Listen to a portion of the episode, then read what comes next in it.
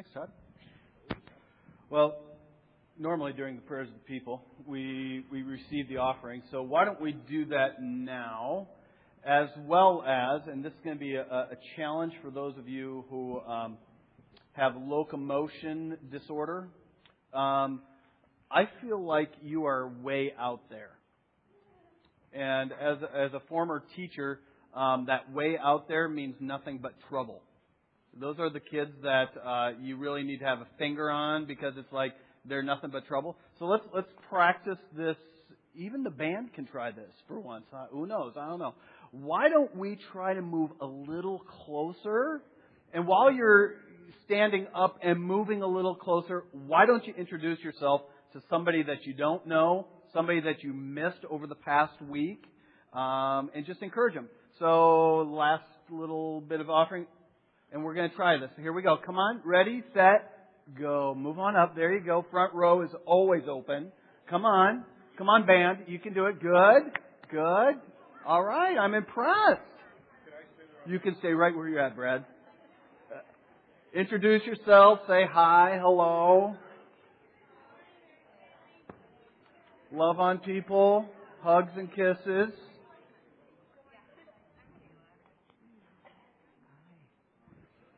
We're doing well.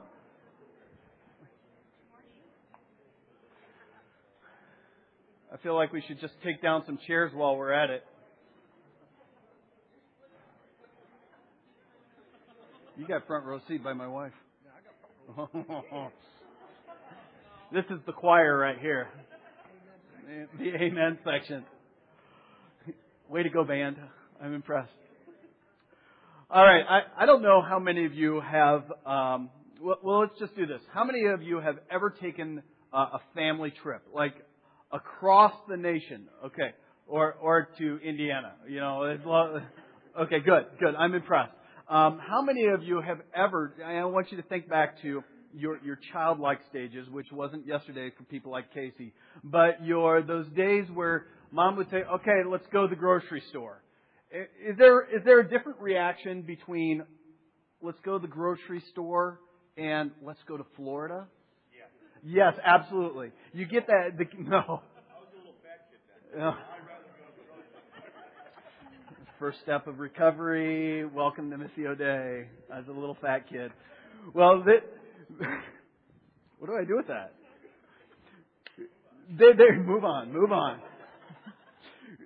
One of the things that I have noticed uh, since being a parent for five years is that um, going on little trips to like Jewel or running errands, the kids there's this uh, kind of this reluctancy, this okay, if we got to do it, we got to do it. You know, it's not as much fun going up and down the 20 aisles of Jewel and mom and dad having that list of things. You know, it'd be a different thing if it was a free for all and we can get all the fruit snacks that we want or the Oreos or whatever you want. But when mom and dad have an agenda, it's like, I don't really, can we go? Are we done yet? You know, that's something that you hear from Grace or Isaac especially, our little Isaac. I love him. He's my best friend, but he's my worst enemy. You know, he's this little boy that he's all excited and then all of a sudden he realizes, oh, daddy, can we go home? But then if you talk about going to Florida, this past March, our family took a nine day vacation and flew to Florida. The excitement of going to a destination was just totally different. You know, for weeks we were packing for this, this trip because we are going to Florida. It was like the, the Jerusalem, you know, it was the, the place, the destination of all places. It's like, I can't wait. We're going to go to the ocean. We're going to go swimming. We're going to go pick up shells. We're going to go see birds. We're going to go see this. We're going to, it's jabber, jabber, jabber, jabber, jabber, jabber, jabber. And it's all this. Can we do this, mom? When we get there, mom, can we do this? Dad, can we do this? And it's these kids, the excitement as we're going to a destination far away is just exciting. Totally different than when you're going to Jewel. Or if you gotta go do this errand, or go pick up Sissy at, at preschool. This morning we're going to look at Mark chapter 10.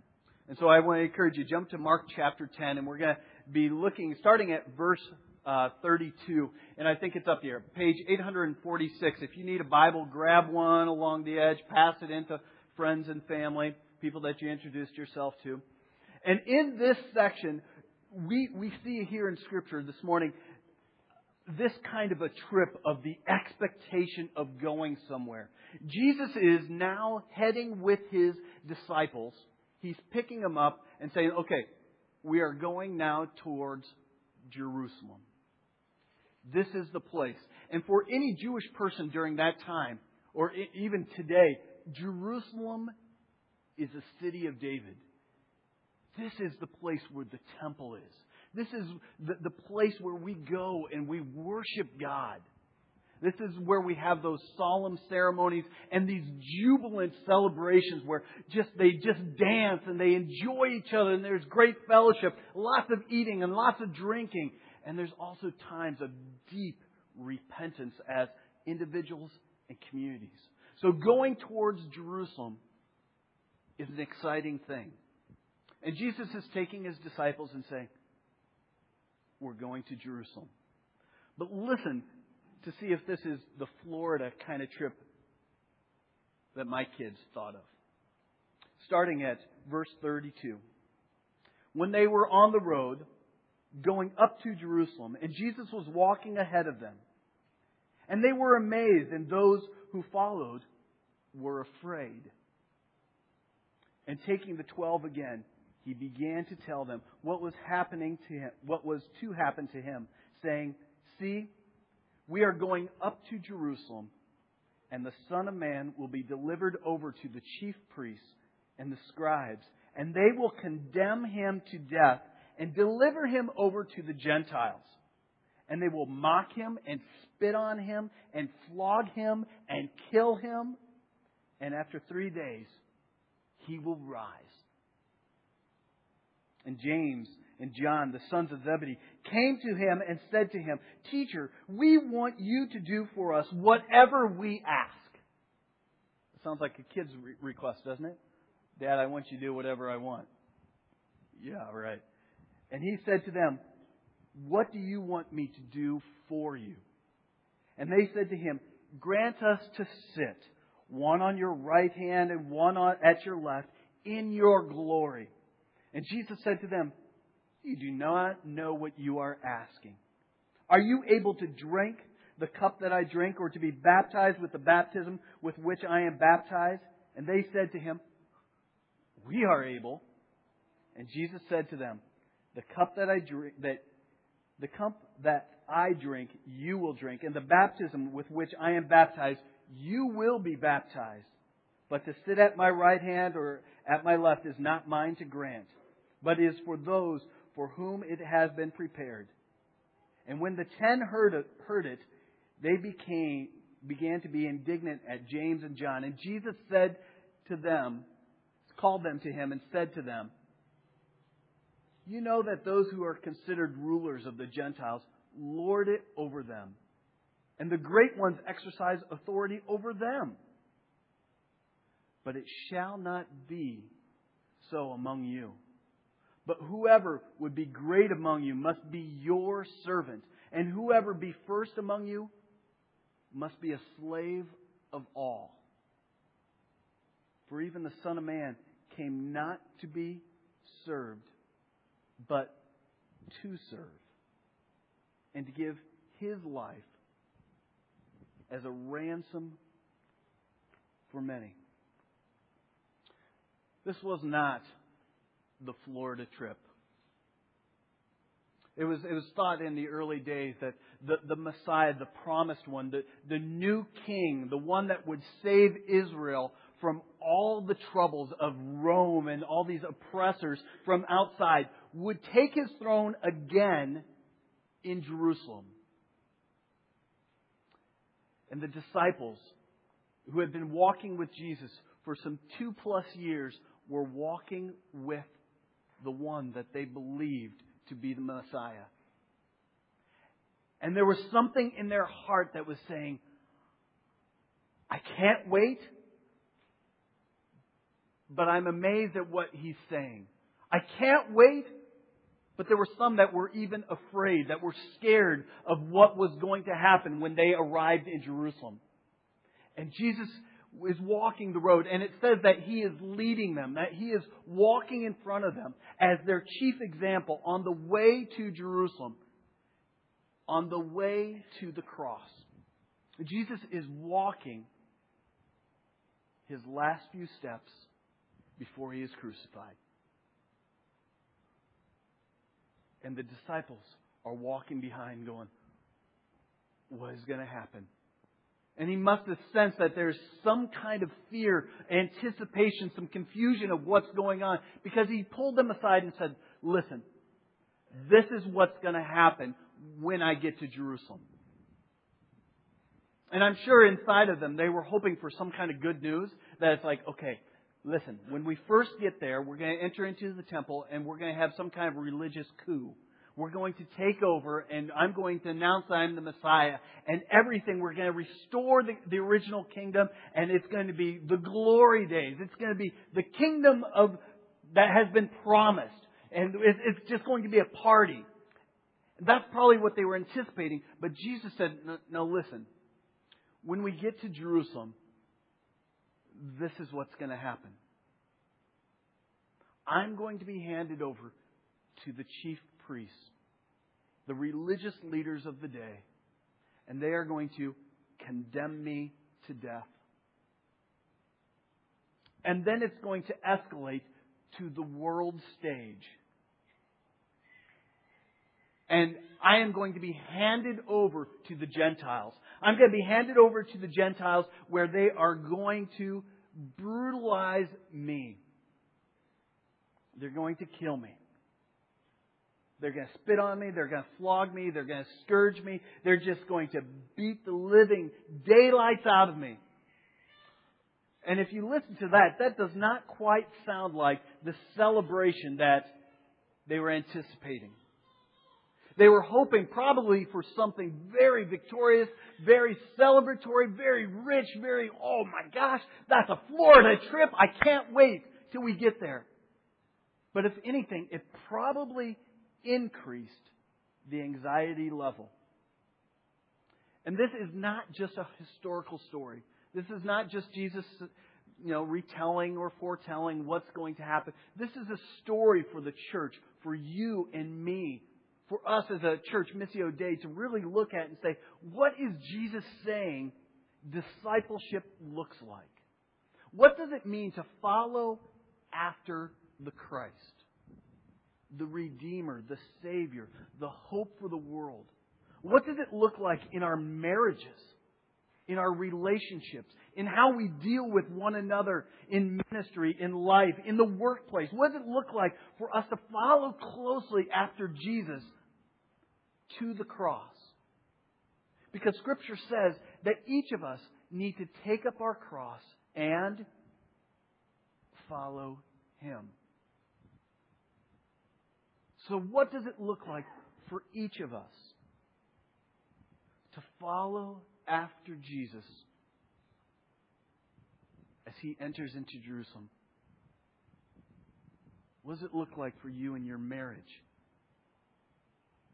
Very quickly, we can jump to the end and just, you know, read that last section of 42 to 45 and go, well, there's the cure. Well, we, this is this needs to be our relationship. But we need to read the other words of Scripture because it's very clear that Jesus has some teaching that has got to be laid out for his disciples because apparently they didn't get it. And here's the thing as I sat in this, I realized very quickly that I didn't get it.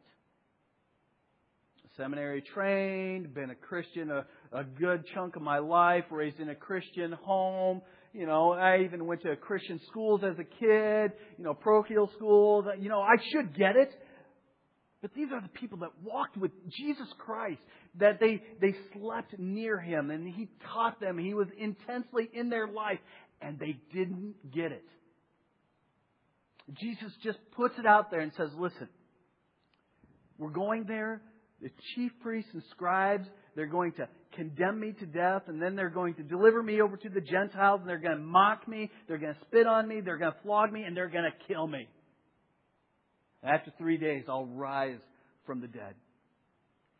And immediately after that, just proof that they didn't get it, James and John come before Jesus and say, Master, would you grant our request? And Jesus goes, Well, what is it that you're asking? I'd like to sit on your right hand. I want that, that good spot. And my brother, we've been kind of bickering back and forth, so we flipped a corner or a denary, and uh, we said uh, he gets he gets the left. I get the right, you get he gets the left, and we're hoping that when you become king, when you become Messiah, I get this spot and he gets this spot. And Jesus goes, "You idiots! You don't get it. Do you?" And I love how he just lays it out here. He goes, um, "You do know do not know what you are asking. You have no clue what you're asking for." You are asking for prestige and honor and this, these seats, you know, and it's, it's all this picture of a king in his court. On his right hand, he has his first assistant. On his left hand, he has this assistant. And these people are sitting with the king in places of prominence. And Jesus says, You have no clue what you're asking for. You have no clue what it is that you're asking for. And you don't know what it looks like to be in my kingdom. To be in the kingdom of God, the reign of Jesus Christ.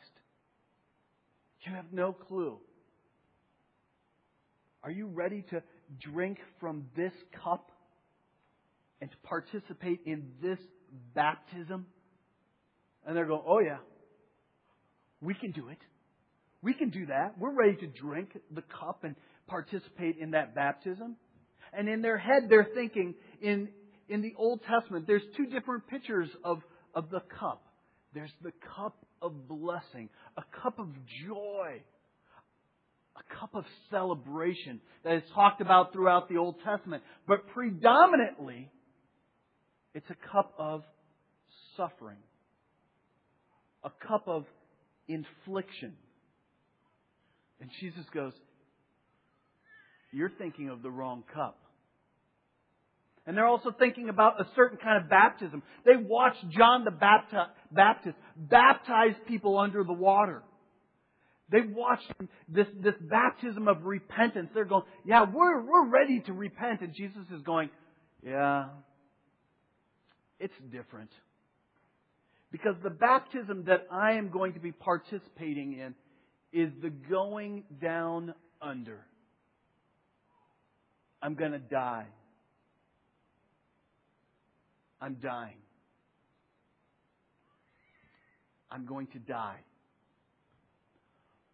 Are you ready to participate in that kind of baptism where you need to take up your cross and follow me? where you are willing to die to yourself, your wants, your needs, your desire for prestige, your desire for power, your desire for this or that. Henry Nouwen, why don't you put that one up there for me, Christine? Henry Nouwen said this The long, painful history of the church is the history of people ever and again tempted to choose power over love, control over the cross, being a leader over being led. Isn't that the story of the church and even for us? Even in our relationships, that we would rather choose power, control over love and sacrifice? That we would rather choose controlling people than the way of the cross? That we would rather be a leader to be upfront, be the one that does this kind of stuff, which nobody really wants, but in, in, inside you kind of crave because you like being the leader, instead of being led. And Jesus is taking those steps and leading his disciples to the cross. And he says, This is what discipleship is. This is what it means to follow after me. What it means to take up your cross and die to your wants, to your needs. Jesus is, is laying it very clear that discipleship is not just this nice, fluffy, I gave my life to Jesus and everything's going to be hunky dory and peaches and creams and a bed of roses. Life following Jesus, although deeply rewarding and filled with joy, is also a life of continually dying to me, dying to my wants, my needs, my desires, and putting the desires of Jesus Christ over them all. And say, that is the filter for which I look at my life, that I look at my, my friends, my neighbors, the people that I don't know, the people that I work with. It's the desires of Christ. And I look through that as the filter of how I view them. Because that's how Jesus Christ looked at the world. It even says that he was willing to pay a deep price. He was willing to put his life on the line for the sake of humanity. It says, The cup that I drink, you will drink, and the baptism with which I am baptized, you will be baptized. But to, to grant those things, I, I, I can't do that. that. That's up to my Father. That, that's His responsibility. But let me tell you about what it means to be a follower of mine, to be a disciple. And I, I'm always leery about saying that I'm a Christian because it has these weird connotations it just basically a lot of times means that you go to church. You show up on Sunday. You do your religiosity kind of thing. I'm a follower of Jesus Christ. I'm a disciple. I am learning what it means to follow Jesus, what it means to die to Paul so that my wife is a better woman, that she's deeply cared for, so that my children get to know who Jesus Christ is more deeply and more intimately because of the love that we share, the love that I share with Jesus Christ. That's what it means to be a disciple. That I learn to put my wants, my needs aside so that I can serve Dina Anderson and love her and care for her as a sister in Christ. And I do that for people that I don't know because you know what? God views them as precious, beautiful, wonderfully created people. So how do I interact with people I don't know? As Christ would interact with them, as Christ would love them. And not as people for me to one up, to take a step, and to become greater, like James and John wanted. They didn't quite get it. God's will for this kingdom, the kingdom of God, looks very different than our American society, than even what the church looks like today. And even for us, we don't got it figured out. I'll tell you, if you want to find a church that you think has it together, you're in the wrong place. We don't have it together. I'll tell you that right now. I have, I've messed up, we've messed up, we've dropped the ball, we're trying to figure it out. But you know, what? we're still learning.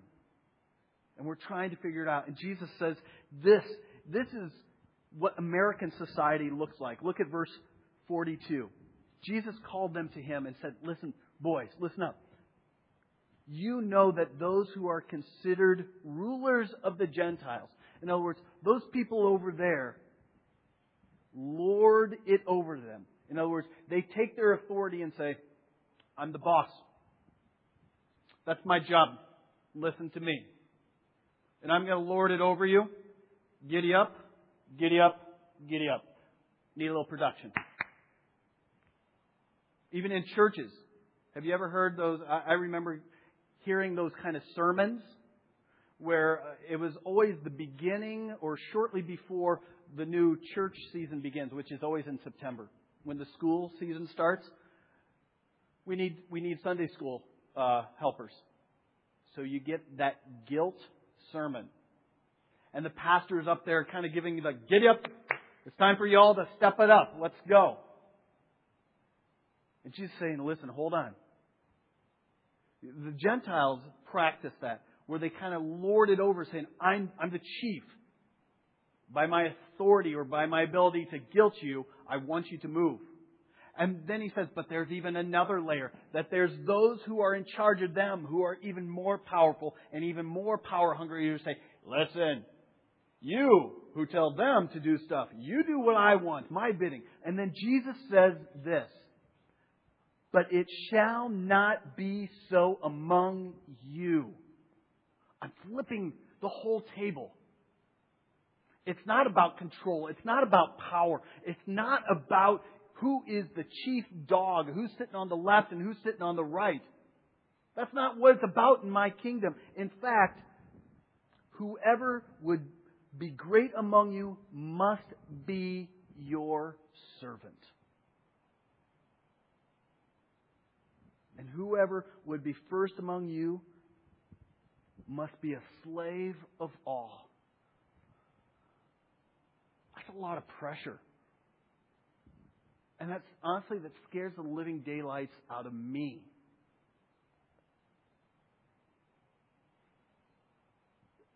Because as I read this, Jesus is doing some heart work on me. Whoever is first, whoever is leading, who's taking the, the path to the cross, and is calling other people, as I follow Christ, follow me, he's saying, you must be a servant to everybody. You must be the servant to all. All. Not just those people that I love, my family, my kids, my close knit group of friends, but I'm called to be a servant of all. If anyone aspires to leadership, it's a noble task. But Jesus says here, you must be a servant to all people because that is what it looks like in my kingdom. And then Jesus goes on and says, This is how. I'll show you the ultimate example of how I am the leader of all, but the servant of all. Where I'm, I'm taking the, the lead, I'm the first one out there, I'm the head of the pack, but you know what? I am serving all of you. And he, he wraps it up here with verse 45. For even the Son of Man, Jesus, he's talking about himself, even the Son of Man came not to be served, but to serve and to give his life. And in the Greek, it's talking about everything, the totality of him all, his entire being. He's giving his whole life as a ransom for many. Jesus is saying, listen, I've come to pay a price for you. And it's not just some cheap change that I can throw out. I'm giving my whole life. I'm giving my, my whole life. And if you look, uh, there's uh, Isaiah 53. This is uh, in Isaiah, the chapter that's kind of talked about as the suffering servant. And this is, we, or go, go to the next one, uh, 53.10. There you go. Yet it was the will of the Father to crush him. Doesn't that sound awful? The will of God the Father was to crush Jesus Christ, and he has put him to grief. And Jesus saying, listen, as, as the lead servant, as the one, the Messiah, the promised one, God is crushing me. I'm taking on the weight of humanity. I'm taking all the sin. I'm taking all the sorrows. I'm taking all the brokenness. I'm putting it on me. I'm, God is putting this on me because that's my role, my responsibility as the Messiah, the promised one who is here to redeem your life, to save you from your junk, your crap, whatever it is. He's, he's come to save you. Save you from wherever you are at. Your, your brokenness in your marriage, your brokenness in your relationship, your brokenness in your finances, your brokenness at your deepest place, your brokenness from your relationship with God. He's come carrying the weight. Isaiah 53 6 says this We all, we all like sheep have gone astray. Every one of us, we have turned, every one, to his own way. And the Lord has laid on Jesus Christ, on him, the iniquity, the weight of sin.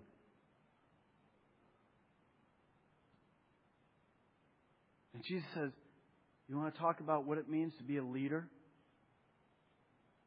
To be great in the kingdom?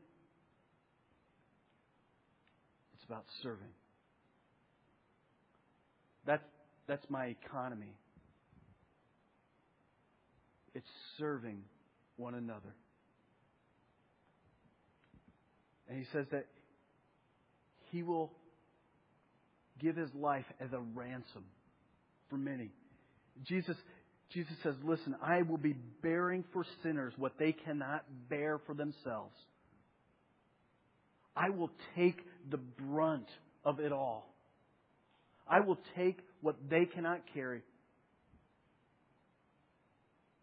And that, honestly, is not just sin, it's the wrath of God. Because God is holy, and He wants nothing in His presence other than holiness, perfection, and beauty. And each of us has gone our own way. We, we think that this is going to solve our problems. It's if I just get this girlfriend, if I get this job, if I get this kind of thing, if I do this, or if I do this, if I do that. And we, we all go our own way trying to be our own gods, our own figure it outers. We, we consult Oprah and she has the best thing. Nope, we go to Dr. Phil. He has the best thing. Nope, we open up this magazine. He has this has this article's great. If I take this survey, it tells me that I've got to do this. We've all gone our own way. We all think that we can figure it all out. And Jesus goes, "No, there's no way. You're still broken. At your very nature, you are broken. And I will carry it all." And if you place your trust in me, if you place your trust in me, if you believe in your heart and confess with your mouth that Jesus Christ is Lord, if He's master of your life, if He is the controlling factor of everything, there now is hope. Because God sees you not as an object of wrath, but as a new creation holy, blameless in His sight. And Jesus took this cup voluntarily. He willingly went to the cross. And he said to his disciples, You have yet to experience death and resurrection dying to yourself and new life with me. It is a costly nature of following after Jesus. Costly. J.C. Ryle says, says this about, about that issue. There is a common worldly kind of Christianity in this day, which many have and think they have enough a cheap Christianity which offends nobody and requires no sacrifice, which costs nothing and is worth nothing. Following after Jesus is costly. It's costly because he is asking for everything. Like if you were here last week, last week we talked about, oh no, what's my favorite guy? Uh, Charles Haddon Spurgeon says that Jesus wants, does not want half of a man. He doesn't want a shell of a man. He doesn't want this, this pretty exterior. He wants the whole. He wants the everything. And so following after Jesus is deeply costly, but at the same time, it's deeply beautiful and rewarding.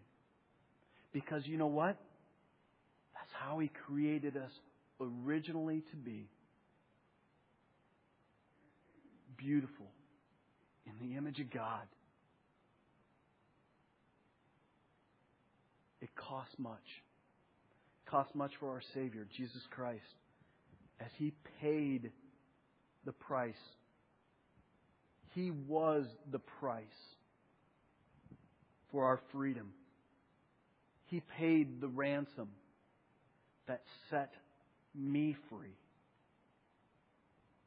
And you know what? Here's the deal I am a work in progress. I'm a piece of work. I like that. My wife would agree. He's a piece of work. But here's the reality every day, I'm dying a little bit more to my selfishness. Every day, I'm dying a little bit more to my, my needs. Every day, I'm, I'm dying a little bit more to this, to that.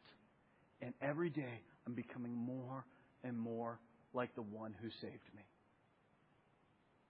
And for men, I think it's hardest for you. I really do. Because we're achievers, aren't we? I can do it. I'm good enough. Smart enough. By golly, people like me. If I work hard enough, you know. Stuart Smalley, thank you. Uh, you know, so there's that thing inside of us that if I just work a little bit harder, if I do this a little bit more, if I achieve this, if I win this woman over, I can do this, I can do that.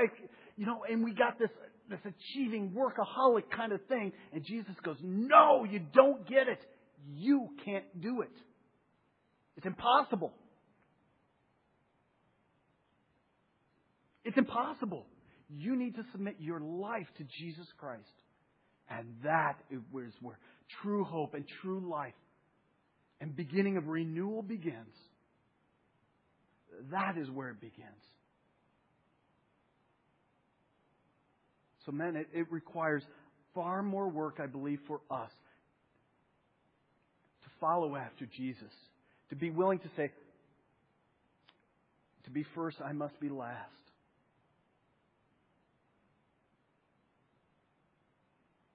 Where I put my needs behind me, put the needs of the kingdom ahead of me, the needs of my family ahead of me,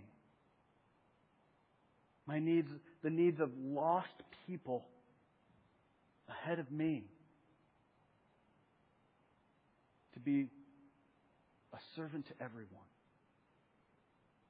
You imagine what would happen to our marriages, our relationships, our world, our workplaces if we all practice that? And saying, and Jesus, He's, he's the chief example on the road ahead of me. I'm following closely after Him.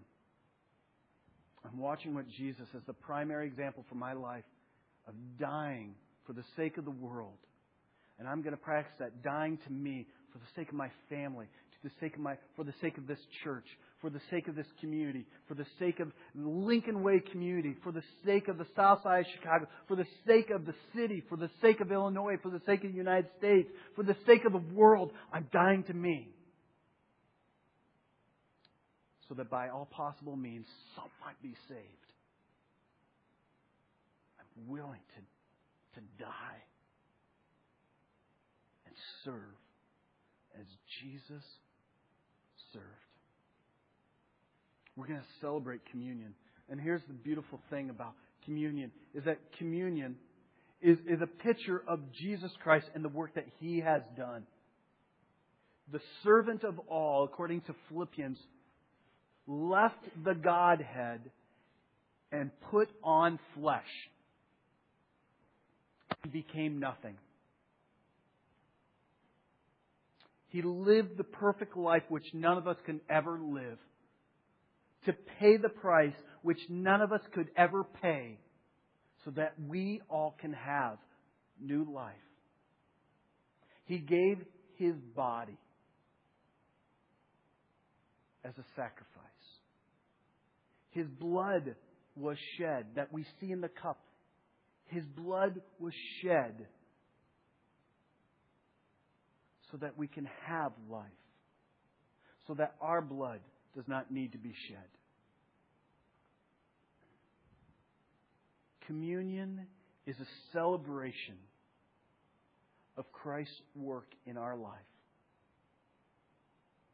And because it's a celebration of Christ's work in our life, it is a special meal that is set aside for those who believe that Jesus Christ is Lord and is willing, are willing to submit our lives continually in an ongoing way to Him. If you have not yet given your life to Jesus Christ, if you've never confessed before men and women and children that Jesus Christ is your Lord and Savior, I just want to encourage you sit back, watch, listen, ask questions later. Because this is a, a meal to celebrate Jesus' work in our personal and corporate lives. But if you have confessed with your mouth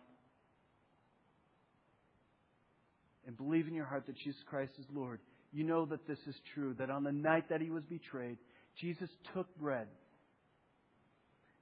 And after he broke it, he said, Disciples, this is my body that is broken for you. Do this in remembrance of me, the one who's going to the cross, who has paid it all. In the same way, after the meal, he took the cup, the cup of blessing. And as he was pouring it out, he said, This cup that I pour is a cup of blessing in a new covenant in my blood. Do this in remembrance of me, of the work that I've done, and celebrate what I have done. Do this in remembrance of me, your leader, your Savior, your Messiah. We celebrate this by means of intinction, which basically means you take a piece of bread, the body of Christ, broken for you, dip it in the cup, the blood of Christ poured out for you, and you eat it. During this time, we ask you to come up when you are ready. After you've confessed before Christ the sins of your life, maybe saying again, Jesus Christ, I give you my all. My relationships, my time, my heart, my, my eyes, what I see, what I hear. Lord, I submit that again to you. And during this time, we also receive a second offering. It's called benevolence, which out of joy we give back to the Lord for those who are in need in our community, just like we were in need before Christ and he has paid the price. So come, all things are ready.